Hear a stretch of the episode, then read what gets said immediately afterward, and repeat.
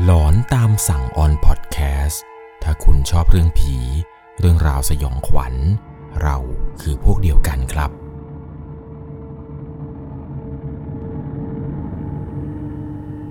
สวัสดีครับทุกคนครับ ขอต้อนรับเข้าสู่ช่วงหลอนตามสั่ง อยู่กับผมครับ 11LC เรื่องราวความสยองขวัญใน EP นี้ครับ บอกเลยว่าเป็นเรื่องที่เกิดขึ้นที่หอพัก ในวิทยาลัยแห่งหนึ่ง จังหวัดมหาสารคาม ผมต้องบอกก่อนนะครับว่าผมไม่สามารถที่จะเอ่ยชื่อวิทยาลัยแห่งนี้ให้ทุกคนได้รับทราบกันได้ใน EP นี้ เพราะว่าเรื่องราวเรื่องนี้มันเป็นเรื่องราวที่เกิดขึ้นจริง และเป็นเรื่องที่โด่งดังมากครับในสมัยนั้น เรื่องนี้เนี่ยไม่ได้เพิ่งจะเกิดนะครับ แต่ว่ามันเกิดมาหลายปีแล้ว ซึ่งเรื่องต่อไปนี้เนี่ยเป็นเรื่องราวที่เกิดขึ้นในหอพักหญิงที่วิทยาลัยแห่งนี้ ก่อนจะเข้าไปรับชมรับฟังกันครับ จะต้องใช้วิจารณญาณในการรับชมรับฟังกันให้ดีๆ โดยเรื่องราวในวันนี้ครับเป็นประสบการณ์ผู้ฟังทางบ้านท่านหนึ่ง ที่เป็นคุณครูสอนอยู่ที่วิทยาลัยแห่งนั้นนั่นแหละครับ ผมขออนุญาตใช้นามสมมติว่าครูโจ้ก็แล้วกัน เรื่องเนี่ยมันเกิดขึ้นตอนที่ครูโจ้กับภรรยา ได้ย้ายเข้ามาบรรจุที่วิทยาลัยแห่งนี้กันใหม่ ๆ ซึ่งวิทยาลัยแห่งนี้ครับ ผมขออนุญาตที่จะไม่เอ่ยชื่อก็แล้วกัน เป็นวิทยาลัยที่มีพื้นที่หลายร้อยไร่ครับ มีลำห้วยผ่ากลาง ตอนสมัยที่มาบรรจุใหม่ ๆ นี้ครับภรรยาของครูโจ้เนี่ย แกจะต้องมาคุมหอพัก ซึ่งเป็นการคุมหอพักกับอาจารย์ใหม่อีกคนหนึ่งเช่นเดียวกัน และเขาก็จะมีห้องให้สำหรับอาจารย์ด้วยครับ เป็นห้องพักแบบเป็นสัดเป็นส่วนเลย มีห้องน้ำในตัวไม่ไปปราบบนกับนักศึกษาอยู่ในหอนี้ หอนี้เนี่ยจะเข้มงวดเรื่องผู้ชายครับ ห้ามผู้ชายเข้ามาในหอพักโดยเด็ดขาด ถ้าญาติผู้ใหญ่จะมาเยี่ยมเนี่ยเขาจะจัดซุ้มมาไว้ให้ หอจะปิดตอน6โมงเย็น ยกเว้นแค่ช่วงสอบเท่านั้นแหละครับ ที่เวลาเนี่ยจะเลื่อนไป นักศึกษาส่วนมากเนี่ยจะใช้บริการห้องสมุดครับ แล้วห้องสมุดเนี่ยก็จะเลื่อนเวลาปิดไปเช่นเดียวกันทำให้หอพักเนี่ยครับก็ต้องเลื่อนเวลาปิดไปด้วย เพราะว่านักศึกษาหลายคนครับไปอ่านหนังสือสอบกันที่ห้องสมุด กว่าจะกลับมาถึงหอเนี่ย มันก็ใช้เวลาพอสมควร ชั้น 2 ชั้น3เนี่ยจะเป็นส่วนที่พักอาศัย ชั้นล่างเนี่ยจะเป็นห้องน้ำครับ มันจะมีลานซักล้าง มีห้องสังสรรค์อะไรเนี่ยแยกจากหอพักอย่างชัดเจน สมัยที่ไปบรรจุกันใหม่ๆนี้ครับ เป็นช่วงเปิดเทอมแรก ฝนปีนั้นเนี่ยตกหนักมากครับ เพราะว่ามีมรสุมใหญ่เนี่ยพัดถล่มภาคอีสาน น้ำในห้วยของวิทยาลัยเนี่ยมันก็ขึ้นสูงมากกว่าทุกปี หอพักเนี่ยต้องปิด อาจารย์ที่มีไม่กี่คนในวิทยาลัยเนี่ยก็ต้องไปหาที่พักอื่นกันอาศัยกันก่อน นักศึกษาที่อยู่ในหอนี้ก็เช่นเดียวกันครับ บางคนเนี่ยต้องกลับไปที่บ้านของตัวเอง หรือบางคนเนี่ยก็ต้องไปอาศัยอยู่กับเพื่อน น้ำเนี่ยท่วมอยู่เป็นเดือน ไม่มีใครเข้าไปที่หอนั้นได้เลย หลังจากที่น้ำเริ่มลดลงครับ วิทยาลัยเนี่ยก็เกณฑ์คนงานเข้าไปทำความสะอาด คนงานกลุ่มแรกที่เข้าไปเนี่ยก็ได้ไปพบเจอกับเรื่องราวสุดหลอนเลยแหละครับ เพราะว่าตอนที่เข้าไปทำความสะอาดวิทยาลัยรวมไปถึงหอพักหอนี้ด้วยเนี่ยปรากฏว่าตอนที่มาทำความสะอาดที่หอพักหญิงหอนี้ครับ มีคนไปเจอกับกลิ่นเน่าที่รุนแรง ทีแรกคิดว่ามันเป็นหมาครับ คิดว่าหมาเนี่ยจมน้ำตาย และมันก็ติดเข้ามาอยู่ในใต้หอ แต่ยิ่งเข้าใกล้กลิ่นนั้นเนี่ย มันยิ่งเริ่มรุนแรงครับ ต้นตอของกลิ่นเนี่ยมันมาจากบริเวณห้องน้ำปรากฏว่า มีคนไปพบต้นตอของกลิ่นนั้นที่ตามหากันมาเนี่ยนั่นก็คือเป็นศพของผู้หญิงคนหนึ่งครับ ขึ้นอืดเต็มที่น้ำหนองเนี่ยไหลปนกับเลือดเต็มพื้นห้องน้ำเลย ทั้งมันแมลงวันทั้งหนอนเนี่ยไต่กันด้วนเยอะเยอะเต็มศพไปหมด เดือดร้อนกู้ภัยเนี่ยต้องมานำร่างศพนี้ครับ ออกจากหอพักตำรวจเนี่ยก็มาทำคดีกันครับ เขาก็สันนิษฐานประมาณว่า น่าจะเป็นชาวบ้านที่จมน้ำเสียชีวิต และศพเนี่ยก็ได้พัดเข้ามาติดอยู่ในหอพักนี้ทำให้กำหนดการของการเปิดหอนี้ต้องเลื่อนออกไปครับ เพราะเนื่องจากว่ากลิ่นเน่าเนี่ยมันเหมือนกับได้ฝังเข้าไปอยู่ในทุกอนูของผนังอาคารไปแล้ว เรื่องนี้เนี่ยผู้บริหารครับ ขอให้ช่วยปิดข่าวนี้เอาไว้ แม้กระทั่งอาจารย์บางคนเนี่ยก็ยังไม่รู้ด้วยซ้ำครับว่ามันมีเรื่องของศพที่ลอยมากับน้ำแล้วมาติดอยู่ตรงหอพัก เพราะว่าเรื่องนี้เนี่ยผู้บริหารขอให้ปิดเอาไว้ แค่กลุ่มนี้แหละครับที่เข้ามาทำความสะอาดเนี่ยขอให้เรื่องนี้จบไว้ครับ เพราะว่ากลัวเด็กจะกลัวผี วันนั้นเนี่ยวุ่นวายมากครับนักการพันโลงหลายๆ คนที่เตรียมจะมาทำความสะอาดหอเนี่ยบางคนเนี่ยถึงกับอ้วกเลยครับเมื่อได้กลิ่นกลิ่นนั้นตำรวจกับมูลนิธิเนี่ยก็ต้องพากันย้ายศพออกไป แต่ปรากฏว่าไม่มีใครทำพิธีอัญเชิญดวงวิญญาณกลับบ้านเลยครับ ศพผู้เสียชีวิตเนี่ยเป็นหญิงสาวชาวบ้าน บ้านของเธอเนี่ยอยู่ตรงหมู่บ้านต้นห้วยครับ ไม่มีร่องรอยการทำร้ายหรือการข่มขืน คิดว่าน่าจะพัดตกน้ำตายครับ เวลานั้นเนี่ยน้ำมันเชี่ยวมาก คงจะจมน้ำตาย แต่ที่มันน่าแปลกคือทำไมศพของเธอมันถึงมาติดอยู่ในห้องน้ำใต้หอพักนี้ ซึ่งถ้าจะเข้ามาได้เนี่ยมันต้องลอยผ่านประตูหอมา ประตูหอก็ไม่ได้กว้างอะไรมากครับ แต่ศพเนี่ยลอยเข้ามาติดด้านในได้อย่างไรก็ไม่มีใครรู้ ที่มันน่าเห็นใจไปกว่านั้นคือ บรรดาญาติญาติของผู้เสียชีวิตนี้ครับ เป็นชาวบ้านจนๆ ไม่มีใครมาทำพิธีไสยศาสตร์ ในสถานที่ราชการแม้แต่คนเดียวเลย ยิ่งเป็นหอพักด้วยแล้วเนี่ย ยิ่งยากครับ เพราะมันต้องทำเรื่องหลายขั้นตอนมากครับในการขอเข้ามาสถานที่ตรงนี้ เรื่องหลอนๆเนี่ยมันก็ได้เกิดขึ้นครับ หลังจากที่ตำรวจได้ย้ายศพออกไป และไม่ได้อัญเชิญดวงวิญญาณ คนแรกที่ได้พบเจอเนี่ย นั่นก็คือภรรยาของครูโจ้นี่แหละครับ ภรรยาของครูโจ้เนี่ยเธอเป็นอาจารย์คุมหอ แล้วหอที่ว่านั้นก็คือหอพักแห่งนี้นี่แหละครับ ไม่ได้มีใครบอกกับเธอ ถึงเรื่องที่มีศพเนี่ยมาติดอยู่ใต้หอ เพราะว่าตอนนั้นเนี่ยเหมือนกับภรรยาของครูโจ้ครับ แกจะยุ่งยุ่งเรื่องการย้ายของหนีน้ำและบวกกับว่า วิทยาลัยเนี่ยเขาขอปิดข่าวเอาไว้ แม้แต่อาจารย์บางท่านเนี่ยก็ไม่ได้รู้ครับว่ามันมีเรื่องนี้เกิดขึ้น เธอเนี่ยได้เล่าให้ฟังครับ ว่าแทบทุกวัน เวลาเธอใกล้จะหลับ หรือเธอหลับไปแล้วเนี่ย มันจะมีความรู้สึกเหมือนกับว่า มีใคร มาดึงนิ้วเท้าเธอเล่นครับ แม้กระทั่งห่มผ้าไปแล้วเนี่ย มันยังมีความรู้สึกเหมือนกับมือมือนั้นนะครับ มาจับตรงนิ้วเท้า แล้วก็ดึงผ้าห่มขึ้น อารมณ์ประมาณว่าเราดึงนิ้วเล่นเหมือนดึงข้ออย่างเงี้ยครับ ความรู้สึกนี้เนี่ยมันเกิดขึ้นทุกๆคืน จนภรรยาของครูโจ้ครับ เริ่มที่จะกลัว เลยขอให้เขาเนี่ยพาไปหาของขังตามวัดต่างๆ ในอำเภอ มาบูชา ซึ่งหลังจากที่นำของขังอะไรมาแล้วนี่แหละครับ เรื่องแปลกๆเนี่ยก็ไม่ได้เจอ อาจจะเป็นเพราะว่าดวงวิญญาณดวงนั้นเนี่ยอาจจะกลัวหรือเปล่า แต่อย่างน้อยๆเนี่ย ภรรยาของครูโจ้เนี่ยบอกว่าไม่ได้เห็นมาเป็นตัวตัวๆเหมือนกับนักศึกษาคนอื่นๆ อาจจะเป็นเพราะว่าดวงวิญญาณเนี่ยเพียงแค่ต้องการจะบอกว่า เขานั้นยังอยู่ที่นี่หรือเปล่า นักศึกษาหลายๆ คนที่เจอครับ ต้องบอกเลยว่าเป็นการเจอที่แบบหนัก หนักถึงขั้นสยองกันไปทั้งหอเลยแหละครับ เรื่องแรกที่นักศึกษาหลาย ๆ คนได้พบเจอกันเนี่ยส่วนมากแล้ว จะได้กลิ่นก่อนเลยครับ เป็นกลิ่นศพ ที่มันปะปนฟุ้งกระจายอยู่เต็มพื้นที่ทุกอนูแต่กลิ่นนี้มันแปลกมากครับ มันไม่ได้เหม็นทั้งหอ แต่มันเลือกเหม็นเฉพาะจุด บางจุดเนี่ยจะหนักก็คือตรงห้องน้ำนี่แหละกลิ่นนี้เนี่ยมันจะแรงมากครับ โดยเฉพาะบริเวณห้องน้ำชั้นล่างกลิ่นมันแรงจนชนิดที่เรียกว่า นักศึกษาหลายคนเนี่ยได้แจ้งกับฝ่ายอาคารถึงต้นตอของกลิ่นนั้น ว่ามันอยู่ตรงห้องน้ำนี้ อย่าให้วิทยาลัยเนี่ยนะครับ ช่วยมาดูหน่อยครับว่ามันเป็นกลิ่นของอะไร ตอนนั้นเนี่ยวิทยาลัยรู้ครับ ว่ากลิ่นที่นักศึกษาหลายคนได้กลิ่นเนี่ยมันคือกลิ่นศพของผู้หญิงคนนั้นที่ขึ้นอืดมานาน แต่พวกเขาเนี่ยก็ทำเป็นให้นักศึกษาไม่รับไม่รู้อะไรครับ ก็แกล้งๆทำเป็นเหมือนกับมาหาดูต้นตอแต่ก็ไม่พบครับ ก็บอกนักศึกษาว่าสงสัยจะเป็นกลิ่นพวกน้ำเน่าเสียเนี่ย มันอยู่ตรงใต้ดินละมังความรุนแรงเนี่ยมันค่อยๆ มากขึ้นเรื่อยๆเรื่อยๆครับ เพราะนอกจากกลิ่นศพแล้วเนี่ย มันยังมีเสียงร้องไห้ของผู้หญิง ตอนแรกคิดว่าเป็นนักศึกษาขี้เหงา คิดถึงบ้าน ร้องห่มร้องไห้คิดถึงพ่อคิดถึงแม่ หรือมีนักศึกษาบางคนเนี่ยอกหักหรือเปล่า ที่ร้องห่มร้องไห้ได้ขนาดนี้ มันก็มีบางคนครับที่ไม่รู้เรื่องราวเรื่องนี้เนี่ยว่ามันเกิดอะไรขึ้น พยายามหาต้นตอของเสียงร้องไห้นั้น แต่พยายามหาเท่าไหร่ก็หาไม่เจอครับ เพราะว่าเสียงเสียงนี้เนี่ยมันเป็นเสียงร้องไห้ที่ดังก้องไปแทบทุกจุดในหอ บางครั้งก็จะมีเสียงเศร้าๆครับ พูดเป็นคำพูดประมาณว่า อยากกลับบ้าน อยากกลับบ้าน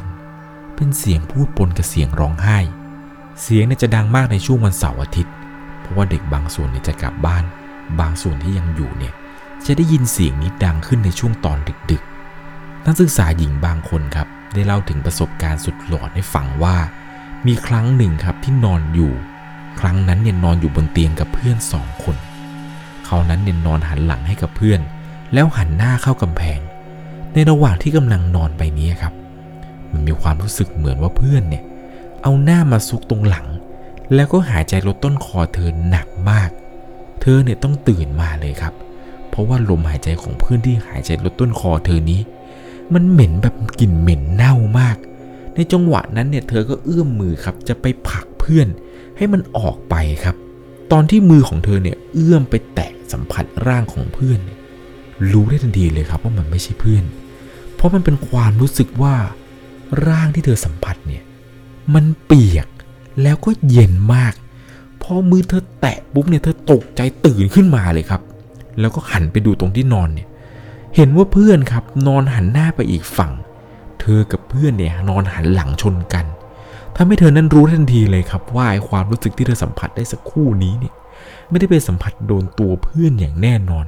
เพราะมันทั้งเปียก ทั้งเย็น คืนนั้นเนี่ยไม่กล้านอนครับ รีบปลุกเพื่อนขึ้นมาแล้วก็เล่าให้เพื่อนฟังครับว่าเมื่อกี้เนี่ยเธอเจออะไร หลายคนครับที่พักอยู่หอนี้ มักจะได้เห็นกับผู้หญิงคนหนึ่งครับ ที่เดินอยู่หน้าห้องน้ำบ้าง หรือบางทีเนี่ยลงมาเข้าห้องน้ำจะได้ยินเสียงคนเข้าห้องน้ำอีกห้องหนึ่ง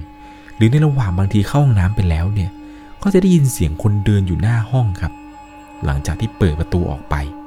ก็ไม่พบเจอใครเลย จนบางทีเวลาปวดหนักปวดเบาเนี่ย นักศึกษาหลายๆ คนจะไม่มีใครกล้าลงมาคนเดียวครับ มักจะชวนกันมาหลายคนเลย พักหลังๆมาเนี่ย พอเหตุการณ์สยองมันเริ่มเกิดขึ้นเรื่อยๆครับ บางคนเนี่ยก็เล่าให้กับพ่อกับแม่ได้ฟัง พ่อกับแม่บางคนเนี่ยก็ให้ของขังติดตัวมาครับ เพราะว่าอยู่หอนี้เนี่ย ถ้าไม่มีของขังนี่อยู่ไม่ได้จริง ๆ เหตุการณ์สยองขวัญมันไม่ได้เกิดขึ้นเพียงแค่ได้ยินเสียง มีกลิ่น หรือเรื่องหลอนๆที่เจอตอนที่นักศึกษาคนหนึ่งที่เอามือไปจับสัมผัสเพื่อนแล้วมือเปียกนี่นะครับ มันยังมีเหตุการณ์เหตุการณ์หนึ่งครับ เป็นเหตุการณ์ที่เกิดขึ้นกับนักศึกษากลุ่มใหญ่ ที่ได้พบเจอเรื่องประหลาดครับผมจะเล่าให้ฟังประมาณอย่างนี้ครับว่าหอพักนี้เนี่ยเขาจะปลูกต้นประดับเอาไว้เป็นพุ่มไม้เป็นต้นเข็มครับปลูกเป็นแนวยาวตลอดหน้าหอเลย แล้วต้นเข็มนี้ครับมันก็แห้งตายเพราะว่าเหตุการณ์น้ำท่วมที่ผ่านมาทำให้ตรงนั้นเนี่ยมันจะเหลือแต่เป็นโคนต้นครับ แล้วก็จะมีต้นมะพร้าวสูงๆ ใหญ่ๆเนี่ยขึ้นยืนต่างหาที่สามารถผ่านทุกภัยนั้นมาได้ วันนั้นเป็นวันที่ใกล้สอบครับ หอเนี่ยปิดดึก เพราะนักศึกษาส่วนหนึ่งเนี่ยไปอ่านหนังสือเตรียมสอบที่ห้องสมุด พอห้องสมุดปิดครับ นักศึกษาก็ต้องเดินทางกลับมาอ่านกันที่หอต่อ ตอนนั้นเนี่ยมีกลุ่มนักศึกษาหญิงครับประมาณ 10 คนได้เนี่ยเดินกลับมาจากห้องสมุด เลี้ยวขวาเข้าหอกัน ปรากฏว่าตอนที่พากันเดินเข้ามานี่แหละครับ เป็นกลุ่มใหญ่เนี่ย ก็พากันเห็นมาแต่ไกลเลยครับ สายตาเกือบ10คู่เนี่ย เห็นว่ามันมีผู้หญิงคนหนึ่งครับ วิ่งอยู่บนกอต้นเข็มครับ วิ่งไปมาวิ่งวิ่งวิ่งวิ่ง แล้วก็กระโดดหายไปในมุมมืดตรงท้ายหอ นักศึกษาตอนนั้นเนี่ยก็ตกใจกันครับ จนมีบางคนเนี่ยพูดขึ้นมาว่าพรุ่งนี้จะสอบแล้วหนังสือดังหาไม่อ่านมันเล่นอะไรวะเนี่ยเดี๋ยวก็สอบตกหรอก พอได้ยินอย่างนั้นครับก็พากันหัวล้อกันตามไป หลังจากนั้นเนี่ยก็พากันขึ้นไปเก็บข้าวเก็บของบนห้องกัน แล้วก็เตรียมตัวจะลงมาอาบน้ำครับ ในระหว่างที่กำลังอาบน้ำกันอยู่นี้ มันก็มีเพื่อนคนหนึ่งครับพูดขึ้นมาได้ครับว่า เออ เมื่อกี้อะตอนที่เราเดินกลับมา ผู้หญิงคนนั้นที่เห็นนะขึ้นไปวิ่งบนกอต้นเข็มได้ยังไงวะข่าวนี้ครับพอเพื่อนจุดประเด็นขึ้นมา ทุกคนตอนนั้นที่กำลังอาบน้ำอยู่เนี่ยขนสู้ไปทั้งตัวเลยครับ หลายคนเนี่ยกลัวจนร้องไห้ออกมา คืนนั้นทุกคนเนี่ยพากันมาซุกกันอยู่ในห้องห้องเดียวครับ ไม่มีใครกล้ากลับไปนอนห้องไขห้องมันเลย พากันนอนรวมตัวอยู่ในห้องห้องเดียว เพราะว่ามันเป็นไปไม่ได้เลยครับ ที่จะเห็นว่าใครนั้นไปวิ่งอยู่บนกอต้นเข็มได้ เรื่องสยองขวัญเนี่ยมันก็เกิดขึ้นต่อเนื่องเลยนะครับ ห่างกันไม่กี่วัน วันนั้นเป็นวันสอบวันสุดท้ายของวิชาพื้นฐาน นักศึกษาประมาณ 3-4 คนครับ ไม่รู้เรื่องครับว่ากลุ่มแรกเนี่ยโดนผีหลอกไปแบบนี้ ก็กลับมาเข้าหอในเวลาดึกเหมือนกัน กลุ่มนี้เนี่ยเดินกลับมา เห็นครับว่ามีใครบางคนเนี่ยยืนอยู่ตรงใต้ต้นมะพร้าวนั้น ก็เลยสะกิดเพื่อนครับว่า เธอเธอดูสิดูสิใครยืนอยู่ใต้ต้นมะพร้าวก็ไม่รู้ นักศึกษาสี่คนนี้ครับ ก็พากันจ้องดูว่าใครกันไปยืนอยู่ตรงนั้น และสิ่งที่ทำให้พวกเขานั้นแทบจะก้าวขาไม่ออกนั่นก็คือ ผู้หญิงที่พวกเธอเห็นนะครับ ที่ว่าไปยืนอยู่ใต้ต้นมะพร้าวนี้ ร่างเนี่ยค่อยๆ ปีนต้นมะพร้าวร่างนี้ปีนขึ้นไวกว่าลิงอีกครับ ค่อยๆ ปีนขึ้นไปปีนไปจนถึงยอดมะพร้าวหลังจากนั้นนี่ก็กระโดดครับ จากต้นมะพร้าวครับล่วงลงมาเสียงดังตุ๊บแล้วร่างนี้ครับก็ลุกขึ้น แล้วก็ไต่ขึ้นไปบนต้นมะพร้าวใหม่อีกรอบหนึ่งแล้วก็ดีดตัวลงมาตรงต้นมะพร้าวดังตุบ ทำแบบนี้ครับซ้ำไปประมาณ 3-4 รอบ 3-4 รอบ เดี๋ยวขึ้นเดี๋ยวกระโดดเดี๋ยวขึ้นเดี๋ยวกระโดดอยู่อย่างนั้น จนพวกเธอเนี่ยกรีดเสียงดังออกมาเลยครับ กลุ่มนักศึกษากลุ่มนี้เนี่ยโชคร้ายมาก เพราะว่าสองคนนี้นะครับสลบอยู่ตรงนั้น อีกสองคนเนี่ยพากันกรีดเสียงดัง จนคนในหอนะครับต้องตื่นขึ้นมาดูครับ พากันวิ่งกรูเข้ามาดู รวมไปถึงภรรยาของครูโจ้ด้วยครับที่เป็นครูประจำหอตอนนั้น ก็ต้องลงมาดูครับว่าตอนนั้นเนี่ยเป็นครูเวรเฝ้าหอ ยามที่หน้าประตูเนี่ยก็เปิดรถพยาบาลครับวิ่งเข้ามารับนักศึกษากลางดึกเลย พานักศึกษาเนี่ยครับไปส่งที่โรงพยาบาล เพราะว่านักศึกษาสองคนเนี่ยครับที่เห็นเนี่ยถึงขั้นหมดสติไปเลย เรื่องนี้เนี่ยมันดังมากครับแล้วมันก็ไม่สามารถที่จะปกปิดนักศึกษาได้แล้ว แล้วมันก็เดือดร้อนกันไปทั้งวิทยาลัยเลย มีการประชุมลับกันเกิดขึ้นครับ ระหว่างกรรมการหอพัก กับอาจารย์ประจำหอ แล้วก็มีอาจารย์ผู้ใหญ่ที่มีความเห็นว่า เราควรจะให้หมอทำ หรือร่างทรงผีฟ้าที่เป็นผู้หญิงเนี่ยมาเชิญวิญญาณผู้หญิงคนนั้นไป อย่างน้อยๆเนี่ยพาไปอยู่วัดก็ยังดีจนกระทั่งได้มีการว่าจ้างหมอผีครับ มาจัดการเรื่องเรื่องนี้ หลังจากที่หมอผีทำพิธีอัญเชิญดวงวิญญาณอะไรเสร็จเนี่ยก็ได้นิมนต์พระครับมาปะพรมน้ำมนต์เป็นขวัญกำลังใจให้กับนักศึกษาแล้วก็ครูบาอาจารย์ รวมถึงบุคลากรที่เกี่ยวข้องด้วย นับตั้งแต่วันนั้นมาที่มีการทำพิธีเนี่ยนะครับ ก็ไม่ได้มีนักศึกษาคนไหน ได้เห็นกับดวงวิญญาณของผู้หญิงคนนั้นอีกเลย เรื่องราวเรื่องนี้เนี่ยครูโจ้กับภรรยาครับ บอกว่ามันเป็นเรื่องที่เกิดขึ้นมานานมากแล้ว เป็นตำนานที่เล่าขานกันโจดจันมากครับ โดยเฉพาะคนที่เคยอยู่ในเวลานั้น มันเป็นเหตุการณ์ที่ชวนสยองขวัญมาก เกิดขึ้นมาหลายปีแล้วล่ะครับ ปัจจุบันเนี่ยครูโจ้บอกว่าดวงวิญญาณผู้หญิงโชคร้ายคนนั้นเนี่ยน่าจะไปสู่ภพภูมิที่ดีที่สูงขึ้นไปแล้วแหละครับ นี่ก็เป็นเรื่องราวสยองขวัญที่เกิดขึ้นในวิทยาลัยแห่งนั้น ใครจะไปคิดล่ะครับว่าศพที่ลอยมากับน้ำเนี่ย แล้วมาติดอยู่ใต้หอพัก จนเป็นเรื่องเป็นราวหลอนขนาดนี้ นับว่าเป็นเรื่องราวที่สยองขวัญมากๆเลยแหละครับ แค่คิดตามเนี่ยก็หลอนแล้วล่ะครับ ผมว่าช็อตที่นักศึกษาหญิงเนี่ยเอื้อมมือไปผลักเพื่อนที่เอาหน้ามาเกยหลังเนี่ย อันนี้เนี่ยช็อกสุดเลยแหละครับ ลองคิดดูนะครับว่าถ้าเกิดคุณนอนอยู่กับเพื่อนแล้วเนี่ย แล้วอยู่ดีๆ มันมีความรู้สึกว่าใครก็ไม่รู้มาหายใจลดต้นคอ แล้วกลิ่นลมหายใจเนี่ยเป็นกลิ่นที่เหม็น จนคุณอยากจะเอามือไปผลักเนี่ย แล้วตอนที่มือคุณไปสัมผัสโดนกับร่างร่างนั้น แล้วมันเป็นความรู้สึกที่เปียกแล้วเย็นเนี่ย มันจะสยองขวัญขนาดไหนนะครับ แค่ผมคิดตามเนี่ยผมก็ขนลุกไปทั้งตัวแล้วครับ นี่ถ้ากล้องจับได้เนี่ยจะรู้เลยครับว่าผมเป็นขนลุกจริง เรื่องนี้เนี่ยต้องบอกเลยว่า ถ้าวิทยาลัยไม่อัญเชิญดวงวิญญาณออกไปครับ ปัจจุบันเนี่ย ยังคงจะมีการพบเห็นดวงวิญญาณของผู้หญิงคนนั้น ที่เป็นศพลอยตามน้ำมาติดใต้หออย่างแน่นอนครับ เพราะว่าดวงวิญญาณของเธอเนี่ยน่าจะเฮี้ยนมากๆเลยแหละครับ เพราะฟังจากเรื่องที่ครูโจ้เนี่ยเล่าให้ฟังแล้วนะครับ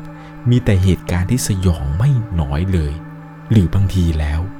เรื่องราวเรื่องนี้เนี่ยมันอาจจะยังไม่หายไป น่าจะมีนักศึกษาบางคนเนี่ยพบเจออยู่หรือเปล่า เอาเป็นว่าถ้าใครได้ฟังเรื่องราวเรื่องนี้แล้วอาศัยอยู่ที่ หอพักหญิงในวิทยาลัยที่มหาสารคามเนี่ยลองคอมเมนต์ให้เพื่อนๆได้ฟังกันหน่อยนะครับ ว่าคุณนั้นได้เจอ หรือได้เห็นอะไรแปลกๆตอนที่อยู่ที่หอพักแห่งนี้หรือไม่ยังไงแล้วนะครับ ลองคอมเมนต์บอกหน่อย หรือถ้าเกิดว่าคุณได้ฟังเรื่องราวเรื่องนี้แล้ว อยู่ในเหตุการณ์ที่เกิดเรื่องสยองขวัญในปีนั้นเนี่ยก็ลองคอมเมนต์ให้เพื่อนได้อ่านเช่นเดียวกันนะครับ ว่าในปีนั้นเนี่ยมันน่ากลัวขนาดไหนยังไงแล้วนะครับ เรื่องราวเรื่องนี้เนี่ย ต้องใช้วิจารณญาณในการรับชมรับฟังกันให้ดีๆ เพราะว่าเรื่องราวทั้งหมดที่ผมเล่าให้ฟังนั้น เป็นเหตุการณ์ที่ครูโจ้และภรรยาเนี่ยได้พบเจอมาจริง ๆ สมัยที่เป็นครูครับสอนอยู่ที่วิทยาลัยแห่งนั้น ยังไงแล้วนะครับ ก่อนจากกันไปในค่ำคืนนี้ ถ้าคุณชอบเรื่องผี เรื่องราวสยองขวัญ เราคือพวกเดียวกันครับ ใครมีประสบการณ์หลอนๆ สามารถส่งมาได้ที่แฟนเพจ Facebook 1LC ครับ เข้าไปที่ Facebook นะครับ แล้วพิมพ์คำว่า 1LC N U E N G L C หลังจากนั้นเนี่ยทักข้อความส่งเรื่องราวของคุณมาได้เลยครับ ผมยังรออ่านเรื่องราวของคุณอยู่ เอาเป็นว่าใครที่ฟังอยู่ในหอพักแห่งนี้นะครับ ถ้าในค่ำคืนนี้คุณนอนนอนอยู่ และมีความรู้สึกเหมือนกับมีใครมาหายใจลดต้นคอคุณอย่าเผลอเอามือไปผลักออกละครับ เพราะไม่แน่อาจจะเป็นร่างของผู้หญิงคนนั้นก็เป็นไปได้ สวัสดีครับ สามารถรับชมเรื่องราวหลอนๆเพิ่มเติม ได้ที่ YouTube c h anel 1 LC ยังมีเรื่องราวหลอนๆที่เกิดขึ้นในบ้านเรา รอให้คุณแนนได้รับชมอยู่เลยครับ